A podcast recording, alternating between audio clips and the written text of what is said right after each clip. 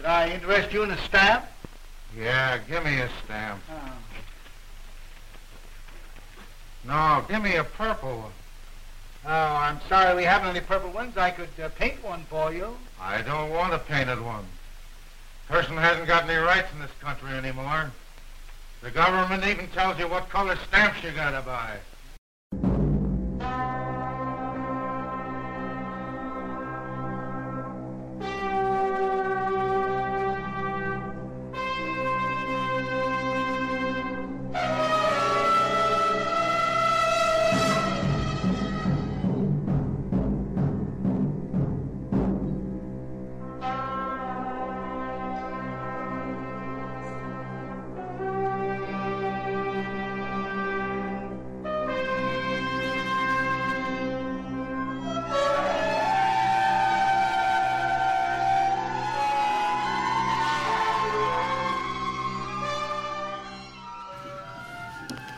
Live from the Postal Commemorative Society headquarters, this is the award winning stamp show here today. If you can dream it, we can collect it. Brought to you by the Southern Nevada Philatelic Research Center, a nonprofit 501c3 corporation for the advancement of philately. You can support this witless tosh by joining the Stamp Show Here Today community. The cost is only $10 for a lifetime membership, and you get a really cool membership certificate. Listen to the end credits for information on how to join. This is Cash. This is Mark. This is Albert. And uh, the reason why I am bringing up the Postal Commemorative Society is that I was at the Arcadia Stamp Show on Saturday. So I was at the Arcadia Stamp Show this Saturday in Arcadia, California. And uh, Ray Martin, shout out to Ray and Glenn of Quality Philatelic, they were taking apart a collection of Postal Commemorative Society books. And probably everybody has seen them. They may you may not know what I'm talking about, but these are the two post books from the Postal Commemorative uh, Society. They have first day covers that are mounted on like cardstock pages that talk about the cover and uh, you see uh, all sorts of stuff. You see them, you know, with an Olympics theme and a space theme, and they're, also the ones who make the plastic folders where you slide the stamps in, uh, on the pages inside of them. So I've always kind of wondered how much these cost because you know they come up in they're not worth very much. You know, a lot of people won't buy them at all, but you know sometimes. So I have here one of the examples, and this is the um, state animals, the state birds and flowers, and also the state uh, animals. And so there are 50 of them, and they cost $5.75 per cover. Hmm. So that means when you see the state birds and flowers set, you're looking at $230 that somebody paid for it. Right. Now, I don't know what you pay for them, but when I see them, when I see them, I will pay $20 if it's not addressed for a set.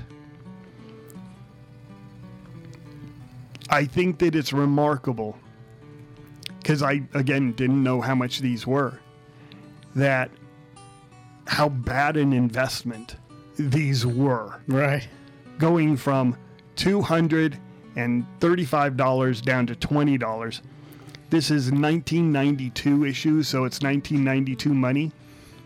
But people didn't buy that as an investment. People bought it because it was something fun to play with and something that they collected.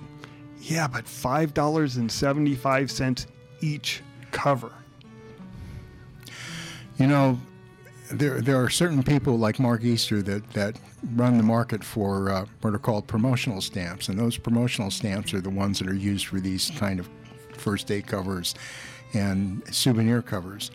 And when they're when w- one of these publishers wants to do this, they they call somebody like Mark Eastzer and they say we we need 5,000 stamps of this, and we're willing to pay a lot more than just the face value of it. So, for a temporary part of the time, a stamp that basically anybody else would pay 30% of 30 to 40% of face value for, and all of a sudden is now worth paying uh, paying one and a half times face value for the stamp because they're going to use it for a cover.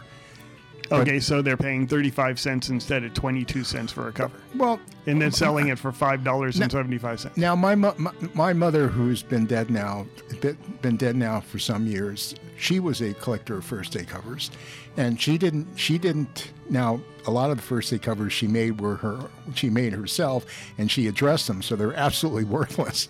But she did it for fun. Okay, well, hold on here. 1992 Olympic game, uh, international first day covers. Uh, they made their, uh, and again, this is like a two post binder, and the cards are like a cardstock card with all the writing on it. Um, so this right here, and they issued it at the beginning, so they say in it that they don't know how many there are going to be, but I believe there were about a hundred of them, something along those lines. So here's what it says Please enroll me as a subscriber to the 1992 Olympic International First Day Cover Collection. The collection will consist of approximately 80 to 100 international first day covers, depending on the number of participating countries. My price per cover is just $6.75 asterisk. Covers will be shipped at a rate of three per month. A custom collector's album will be provided at no additional cost. Um, at the bottom, then it says the asterisk plus any uh, applicable sales tax and 50 cents per cover shipping and handling. So actually, it's $7.25 per cover. Mm-hmm. 725 per cover. And I've seen these Olympic books. Have you seen any? Uh, yeah, I've seen similar stuff. Yeah, where the packaging is is is more valuable than the stamps inside.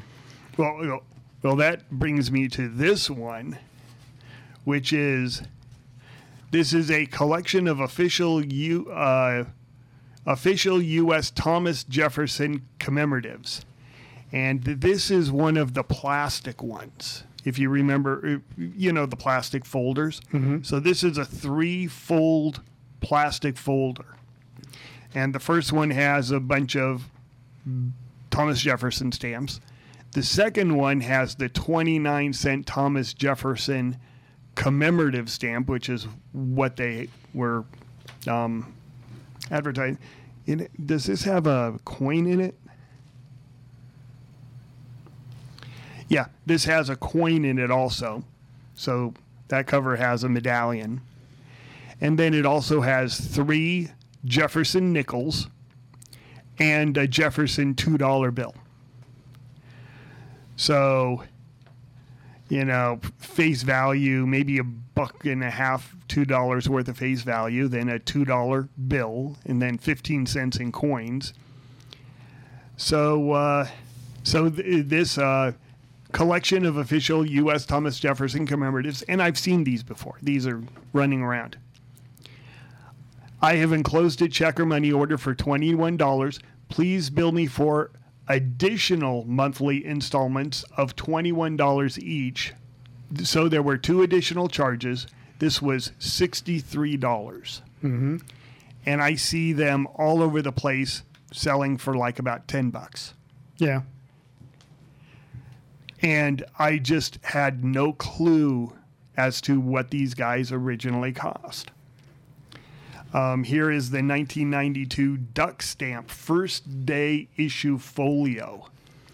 So I'm not exactly sure what a first day issue folio is, but it's got the uh, 1992 Duck Stamp, and then it'll also have a 29 cent postage stamp on it, canceled. And uh, let's see. Uh,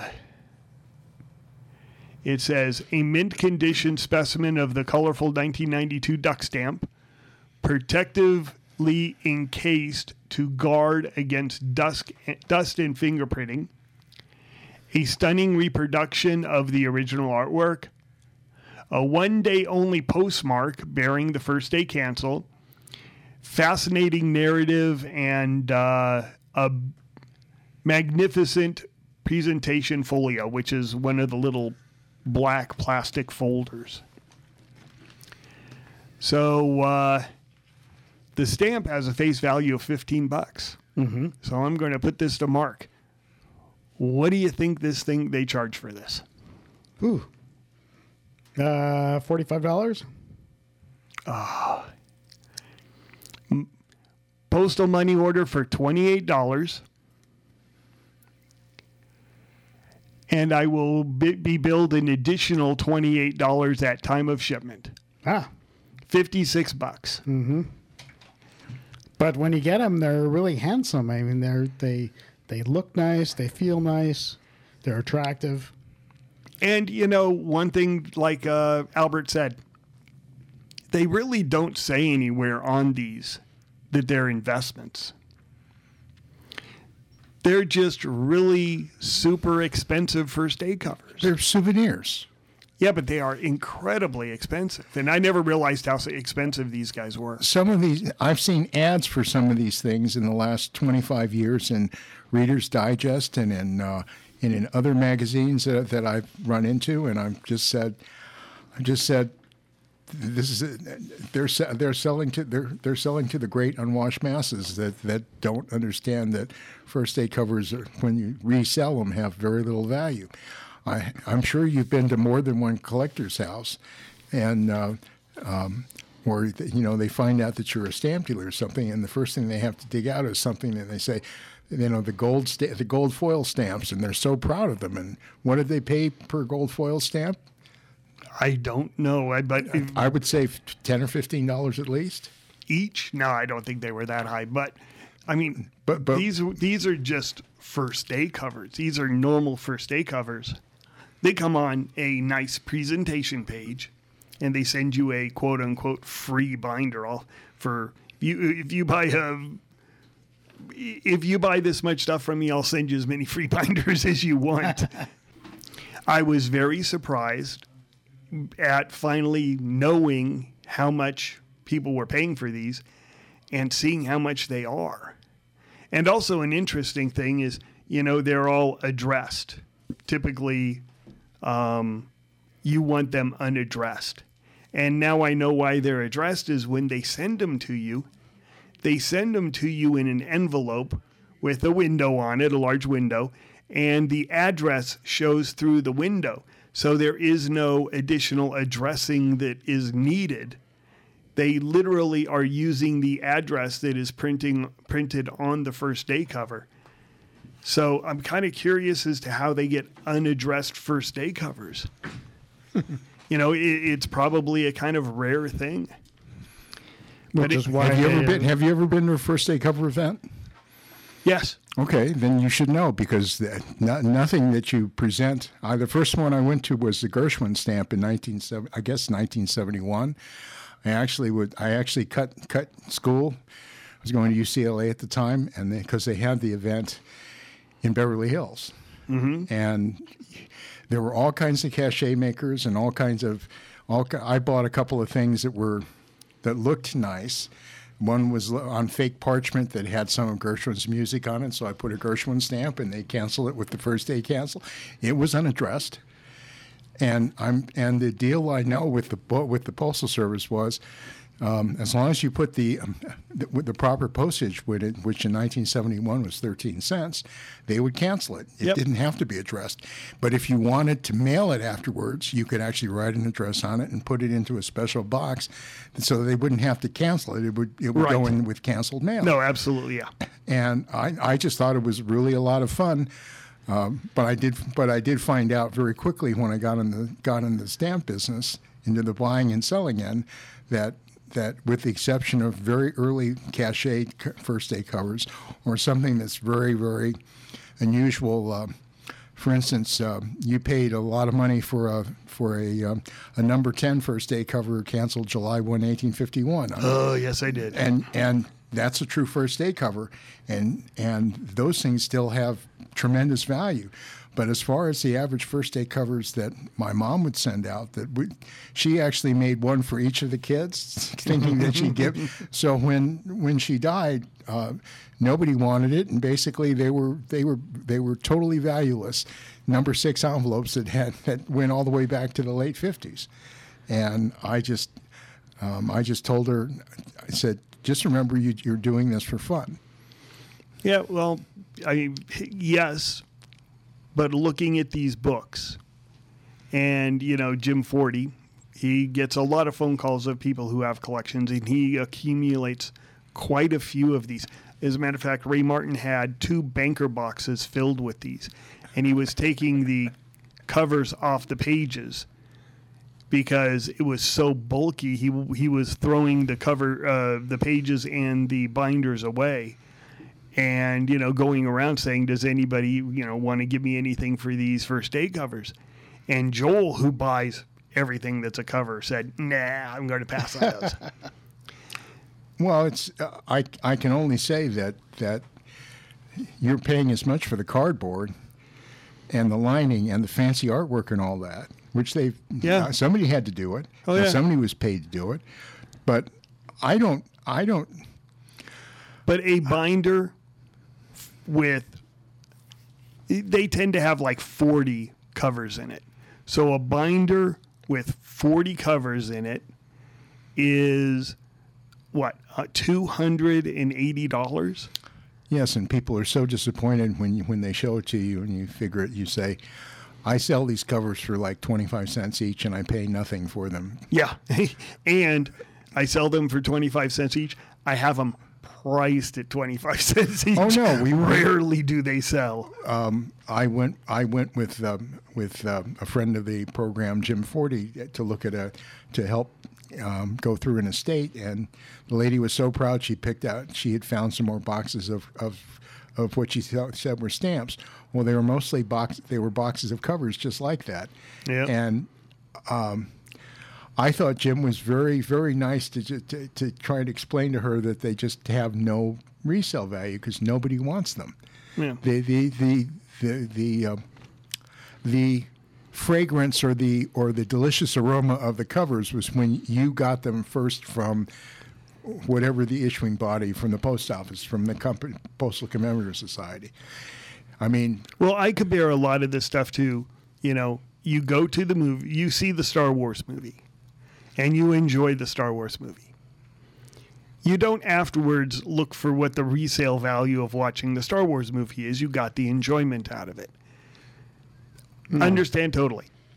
i mean but it costs you know if you go to an expensive place and you get popcorn and a drink uh, you know maybe you're into that star wars movie for 20 bucks these books are like $250 and you bring it to a stamp dealer and they go i'm sorry i am not interested at all. They are too bulky and they don't sell. Well, the way I would just compare it is, is that it's their hobby. I mean, um, you, I grew I grew up on a golf course, and uh, and if you're a golfer, um, you pay a lot of money for the golf clubs and the balls and the lessons, and then and then just and and each time each time you're paying the greens fees, you're paying a very cheap course would be like thirty-five dollars for a round, and sometimes, like if you're pay, if you're if you're at some place, you're paying five thousand dollars. So yeah, I, I totally understand what you're talking about. It's just to me except well, you know what the, biggie is is the people assume that they have a lot of value because they paid a lot of money in it. When you play golf and you buy a bunch of clubs, you know what the resale value of your used clubs is. Very, very low. Yeah, you're right. Um, but there is a resale value, and you're you know you're going into it with open eyes. Yeah, I have a re- funny feeling a lot of these people didn't go in with open eyes. But in the ads that you have there, Do, do, do they say Nope. anywhere that it's an investment? Yeah, no place. Right. Uh, as a matter of fact, after the fact, after I started looking at it, I was looking at it. To, it- they say it's very attractive, and they say you know a bunch of stuff, but no place do they actually say it's an investment. When I was 18 years old, I got hooked into some into collecting supposedly collector porcelain plates that were being that were being sold by something called the Bradford Exchange. Very and I was, familiar. And I was paying 35 or 40 dollars a plate. So I bought a whole series of plates commemorating Lafayette, and they were made in a very fine place in in Limoges, France, and all that. And I pay. I have six of them, and I still have them. I never threw them away.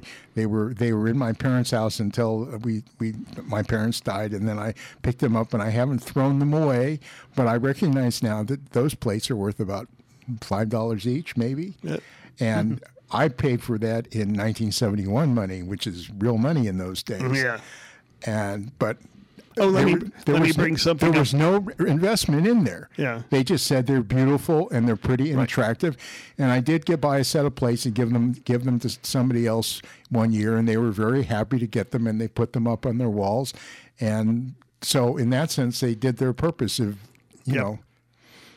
Oh, uh, just uh, when you said 1971, a thing popped into my head. We got a um, email from one of the listeners, and it was a listener who was listening to the last podcast about um, buying um, prestige items or buying your expensive stamps now and your cheaper stamps later. You know, it, I was talking about the strategy of buying, and he said, "Where is the line for like better items and quote unquote cheaper items. And I did want to bring this up today. Um, and it popped into my head when you said 1971. In 1971, a U.S. number one catalog $67.50. In 1971 dollars, that's just a shy more than $500. It's like $512. Do you think today, since we're talking about, you know, not being investments and stuff, do you think today that an expensive item is $500 and up, or do you think that that's, where do you think the line is? in many cases, it's the key stamps of, a of an area. So in U.S. airmail stamps, the key stamps are the C-13 to 15 Zeppelins, and then some of the and basically the C-1 to 6, and to a much less, much much lesser extent, a C-18. So, well, a C18 right now, realistically, a mint never hinged C18 you could probably get for 50 bucks. Mm, If it was a 90, it would be a little bit more. Oh no, if it was a 90 or a 100 or a 98 or I'm, something. I'm, oh, see, because But I when mean you talk just about a key, normal one. When you're talking about key items, it's there's two sides about key. It's the highest valued thing in a, in an area. So if you, you collect U.S. airmails, which are the stamps you're going to pay the most for? But it's also the best quality. So the best quality nowadays, especially if they're going to buy it with the strategy of buying the most expensive stamps first, is buy something that's been graded. I, I totally understand where you're coming from, but I'm trying to more answer his question, which is where is the line between expensive items and cheap items? That's, I'd, I'd put it at fifty dollars. Oh, I think 50 is way too low. I, w- I was going to suggest somewhere around two hundred fifty dollars. Well, it, realistically, an auction will not auction off an item unless it's at least $150. So they're expecting a minimum price on an auction lot of $150, and they don't like doing that. A- Actually, most of the major houses now, lot average has got to be somewhere around four to five hundred dollars that Yeah. you can sign to them. Well, yeah, but I mean, yes, there's they'll take small, beautiful things that are going to bring less, but it's got to be it's got to be beautiful. Yeah. you know, something that really dresses up the catalog, like. Uh, uh, like a let's say a let's say a 95 graded used beautifully canceled number 11 It- that's we've Yeah. seen we've seen some of those bring six seven eight hundred dollars if it's a beautiful stamp and it grades 95 or above so you have to be really careful it's that's why i recommend grading because grading is grading is the the- first wave the first wave of investments everybody got pf certificates basically Well, the the second the second time around, I think PF certificates have some value, but the graded certificates that every that there's basically the PF and then there's PSE. And frankly, PSE has proven that their certificates, that stamps with their certificates realize more on average than stamps that just have a PF graded cert. Yeah, but uh, again, when we go back to the 1970s and um, uh, in the 1970s, you also you had PF and you had uh, PSA. No, you had. Uh, What you was had- the other one? Yeah, you had uh, you had the APS. Yeah, no, it wasn't APS. It was uh, the Philatelic Society. P. It, it was PSA, wasn't it? No, Anyway. you're you're you're talking about the old society in the South. That, Yeah. yeah. Those certificates were never considered of any value. Oh, okay. Because I remember in like the 1980s, good stamps had PF certs because they checked them for faults. And one of the biggest problems with quote, and I'm using my finger quotes here, investing is you want clean items. Back then they didn't have grading. So you know you had to use your eyeball and say, what did it have four margins? Was it well centered and stuff? But they wanted to make sure it had no faults, and so you had a lot of stamps with 1980 PF certificates and stuff, just really spectacular looking. And they had them to show that not only did it look spectacular, but it had no faults. I think that uh, that's one of the biggies is to have no faults. And here's why, and I know I've gone over it before. It, but I, I was uh, dealing with it with a person on the phone today. You have just name any stamp. The catalog's five hundred dollars, and it's nice looking. Okay, so you have a nice looking stamp that catalogs five hundred dollars, and it's got a tear. So, a nice looking $500 stamp, let's say it's worth half catalog, $250. Anybody would buy it for half catalog. It's a done deal. But now, so you're probably making a bargain at $250 because it's a nice looking stamp. Now it has a tear in it. Where is it supposed to be? Is it a half catalog stamp? At half catalog it's not a it's not a guaranteed winner anymore. You know at 10% It's it- not even a winner at ten percent sometimes. yeah so you, you as soon as you have a fault you have a piece of information which you cannot determine the value of. And that's one of the killers for having an investment in something and so that's why the PF was so incredibly important in the 1970s and 1980s, and it still is today. One of the reasons the PF was so much more important then than it is now is simply everybody in the stamp business, the the business was run from New York. There were people, who, a large part of the large part of the large part of the dealers and the auctioneers were based in New York, and you had you had it was easy to get 10 or 12 people to come in and sign on on to basically render opinions on it. One of the problems one of the problems right now is is that the um, the, the stamp trade now is basically nationwide, and New York is not such a big deal. Um, there are many fewer experts that come in to sign and sign there, and uh, and criteria has changed. I mean, we've become over the last 40 years, we've become much tougher about about analyzing condition of a That stamp. we absolutely have. We absolutely have done that. Uh, the perfect example of that is um, Superior Stamp and Coin Company in Los Angeles. For many years, tried to sell a, uh, a an allegedly unused um, 24 cent 142 banknote grill, and it had a 1958 PF certificate. But by but by the but but but by the early 1980s, first of all, the auction house would not offer it uh, subject to a new certificate. and a couple of times it sold for allegedly over $100,000, but it didn't really sell. And then eventually the stamp finally, after after the after uh, there was a turnover in the ownership of of, uh, of Superior Stamp and Coin Company, um, the stamp finally got expertise and, and it got a it got a remove cancellation certificate. It was a genuine grill, but it was it went from being a hundred thousand dollar stamp to basically being about a two thousand dollar stamp. Well, the uh, I, I it was definitely pre-COVID, but I don't know how far pre-COVID it was.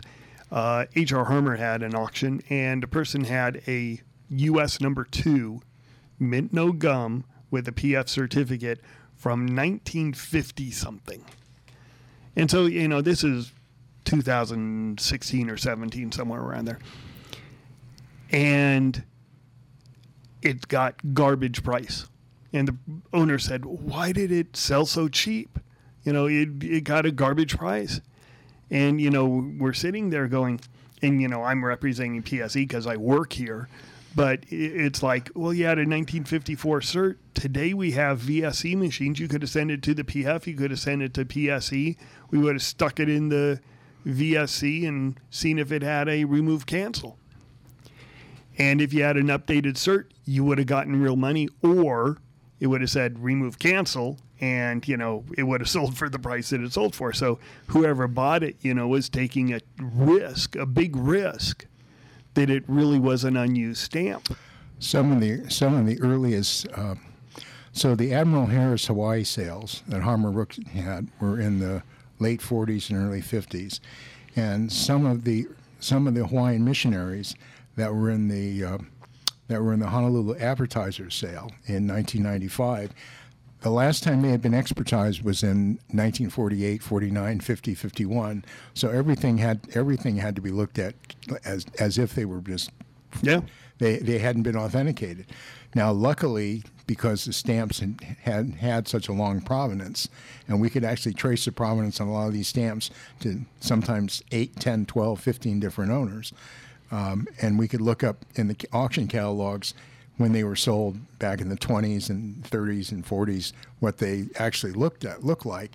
Um, it was we didn't have a pro- we didn't have anything that came back fake, but it but we certainly mentioned more things that were wrong with the stamps than had been that had been mentioned. I, I remember that somebody said, "Oh, I bought this in the Caspary sale," and I said, "The problem in the Caspary sale that's the famous collection of Al- Alfred Caspary that was sold between 57 and 1959 in Harmer's and brought nearly three million dollars." Um, that many of these stamps, now that I've now that I've actually seen them in person, they're not they're not just plain superb. They're superb looking with, et cetera, small little problems that we now we mention. You, you bring up a good point there.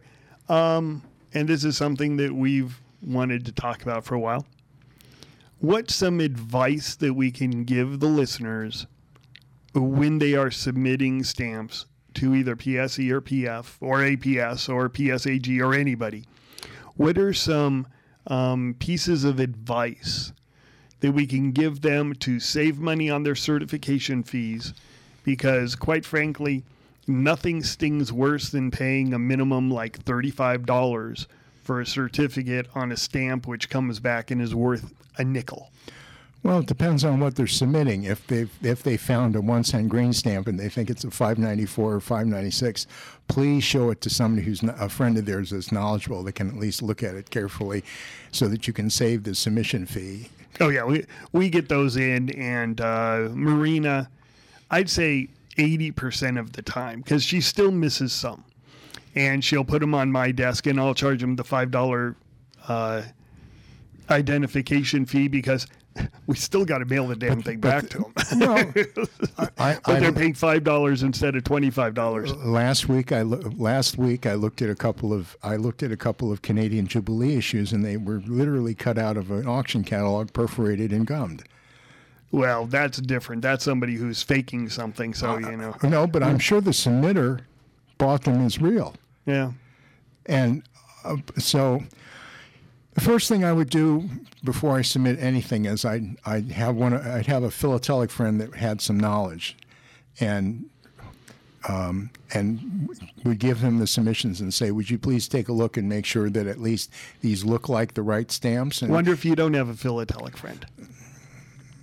Well, just just submitting stamps that um, like uh, uh, like are, are the best out of your collection is a it could be a positive learning experience because if they come back and there's faults and, and stuff like that that are identified, um, then you can look at the stamp and identify the fault yourself and see what you missed.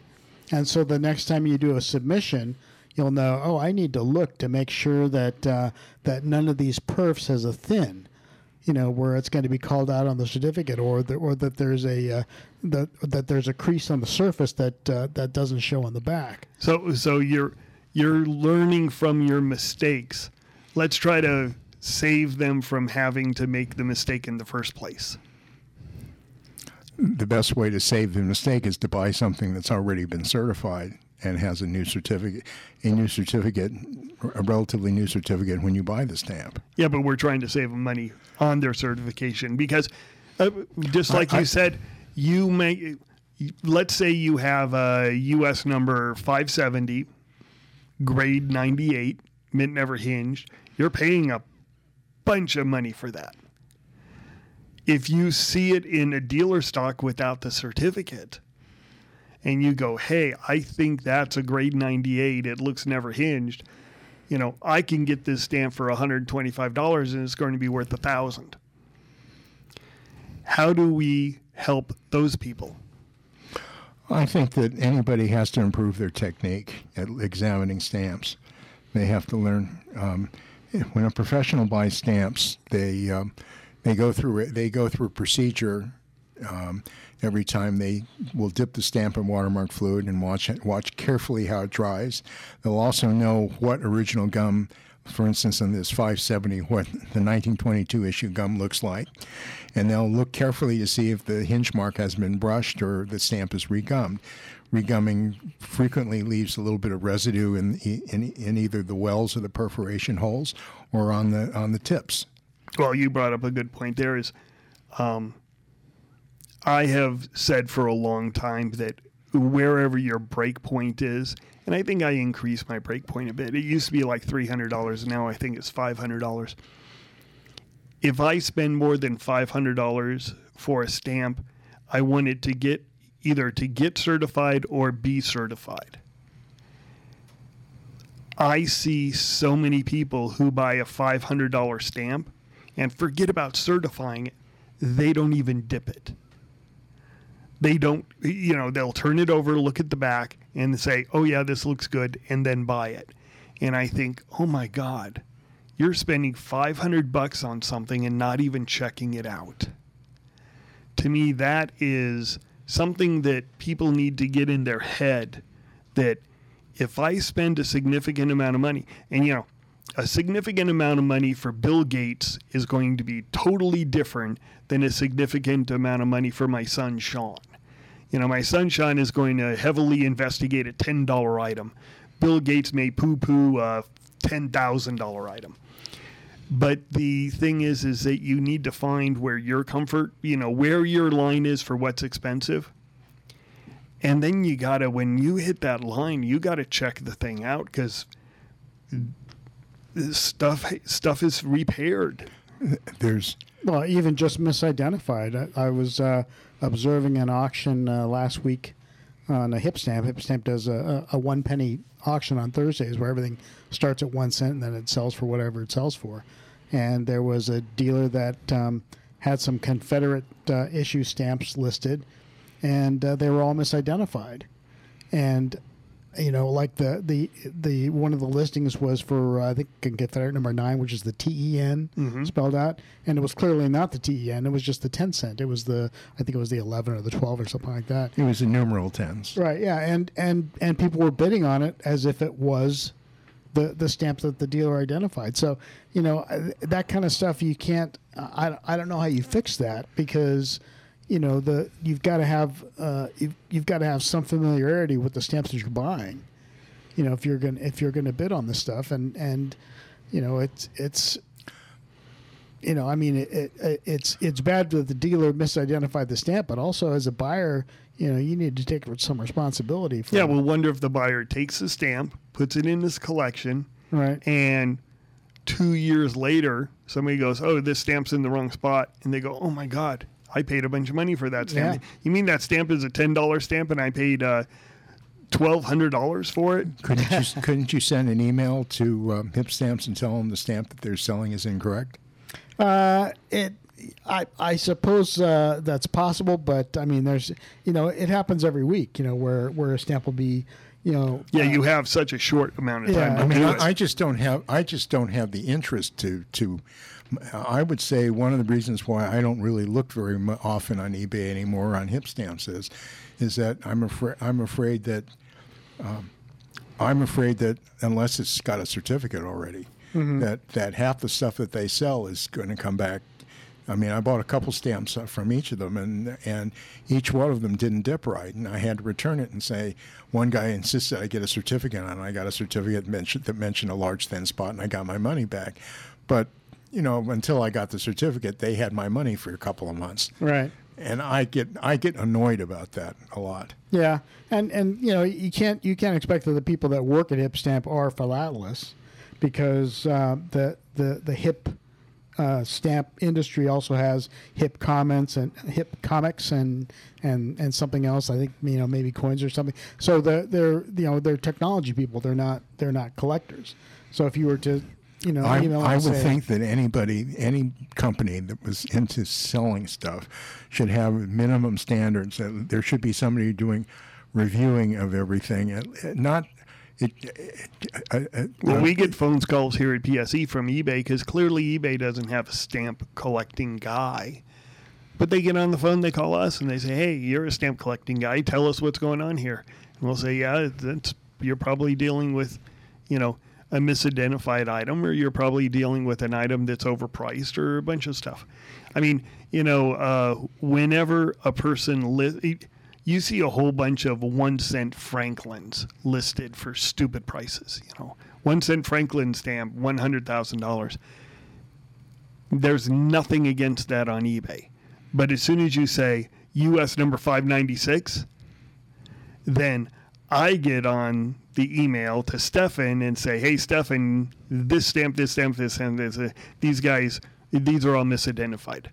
But if you, it, well, uh, there was a two cent 1902. Uh, actually, I think it's what 1908. Uh, the two cent Washington coil, uh, number 315 or 314. yeah, the Three- Washington Shield. yeah, the shield. Yeah. Um, person put down the number oh, 316. 316. Put down the number, and it's like that's not a number 316, and it got taken down. But if they just say two cent Washington Shield coil, it can't do anything. It's uh, if you put a Scott's number, then they can hit you. If they don't put the Scott's number, they can't do anything. So you can charge fifty thousand dollars and just say, "Really nice stamp. Look at this, very valuable," and have nothing describing it, and it's perfectly one hundred percent legal to do that on eBay. You say use number 596 and it's not, boom, it gets taken down. Well, I, I see some truly absurd prices on things that are that have absolutely very minimal value. Yeah. less than hundred dollars. Oh, I see stuff that's worth a nickel, Now, priced at thousands and thousands of dollars. So take that one cent Franklin stamp that's priced at $100,000. If it doesn't sell, where does eBay make any money? Just the listing fees? Well, that's the thing is that eBay, if the person has a store, honestly makes zero dollars off that stamp Because they, cause they have. and it makes their website look trashy. it does make it look trashy. It makes people like myself who are serious just very frustrated and just, I don't want to mess around with it. Well, pre-COVID, and it never happened. Um, they were speaking about it. Is that there was going to be a certain price level where above that it had to have a certificate, and everybody yelled and screamed. They go, no, no, you can't force you know people to buy certificates and all this stuff. And you know because you know I'm kind of on the in at the time. This was pre-COVID. It never went in during COVID because everybody got kind of booted, laid off, and uh, working out of their house, but it never went into effect. The price was going to be relatively high. It wasn't going to be like, you know, you sell a stamp for three hundred dollars, it's got to have a certificate. It was going to be like ten thousand dollars. If you price a stamp over ten thousand dollars, it has to have a cert. And so it gets it off that beginning page. It gets it so it doesn't show on the first page because mm-hmm. if you have a stamp, the if you have a one cent Franklin that is worth five cents and you're putting it up for twenty five thousand dollars, you're over the ten thousand dollars. It's got to have a cert. So realistically, you listed it at nine thousand nine hundred ninety nine dollars and ninety nine cents. That's fine. That's on page four hundred. You know, that's on page forty seven. People don't see it when they pull up stuff. But the problem is, you know, and I used to always look at the first two pages of the high value stuff. And if there was bogus stuff on the first two pages, I'd you know, send an email and then they'd, you know, make a decision. Uh, but like I said, right now, you have a couple stamps up there. They don't say anything. Mm-hmm. It says Franklin stamp. I would I would say that one of the things that if you don't have a stamp friend is there is a lot of literature and resources now available on the web that that you had to own the books before, but now you can actually get on the web and access them. I know you can access the AP, APRL, the American Philatelic Research Library's website. And I know that di- there are different people that maintain websites um, for different stamps. Like there's a guy that maintains one for uh, um, three cent and one cent, 51 to 57 uh, plating.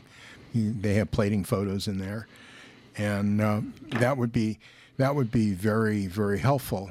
Now talking about now with early American stamps. Um, Albert, we're way out of time. oh, never mind. We'll talk about this another time. Actually, you want to know something? Why don't we talk about this next week? I would love to continue this conversation next week because I think we're hitting I didn't on. know. We, I didn't know we were way, way out of time. Oh, don't we? It's just. Why don't we do this next week? Why don't we continue on with this? What what I really like about having this here, and the privilege of it. No. Well, am I talking? Am I talking to be recorded, or am I talking because you said you? I don't know. It depends when I'm editing. Oh, okay. Um, well, we can talk about this next week because that would be fine. Yeah, because you know we could easily talk for another half an hour on this stuff, uh, and I think that it has value. Tune in next week for part two. We need your help. Nothing on the internet is free, including our phone and internet connections. So you can support the podcast by joining the Stamp Show Here Today Club. The cost is $10 for a lifetime membership. Please include your APS member number as we are an APS affiliated club. Your support is greatly appreciated. Our brand new spanking address is 5965 Harrison Drive, Suite 6 in Las Vegas, Nevada, 89120. You left out the word glorious. Fabulous. because you don't put that on the letter. Oh, well, you could. You could, yeah. You could, yeah. Well, kids, that's all the time we have for today. I'd like to thank Sideshow Mel, Corporal Punishment, Gina Ballerina, oh, and from Knots Landing, Miss Donna Mills. Oh, she was a sport. We've had lots and lots and lots and lots and lots of fun, but now the time has come to go. If this Silcon was found dead in his bed tomorrow, I'd be in heaven still doing this show. See you some other time. Stamp collecting happens when we dream together.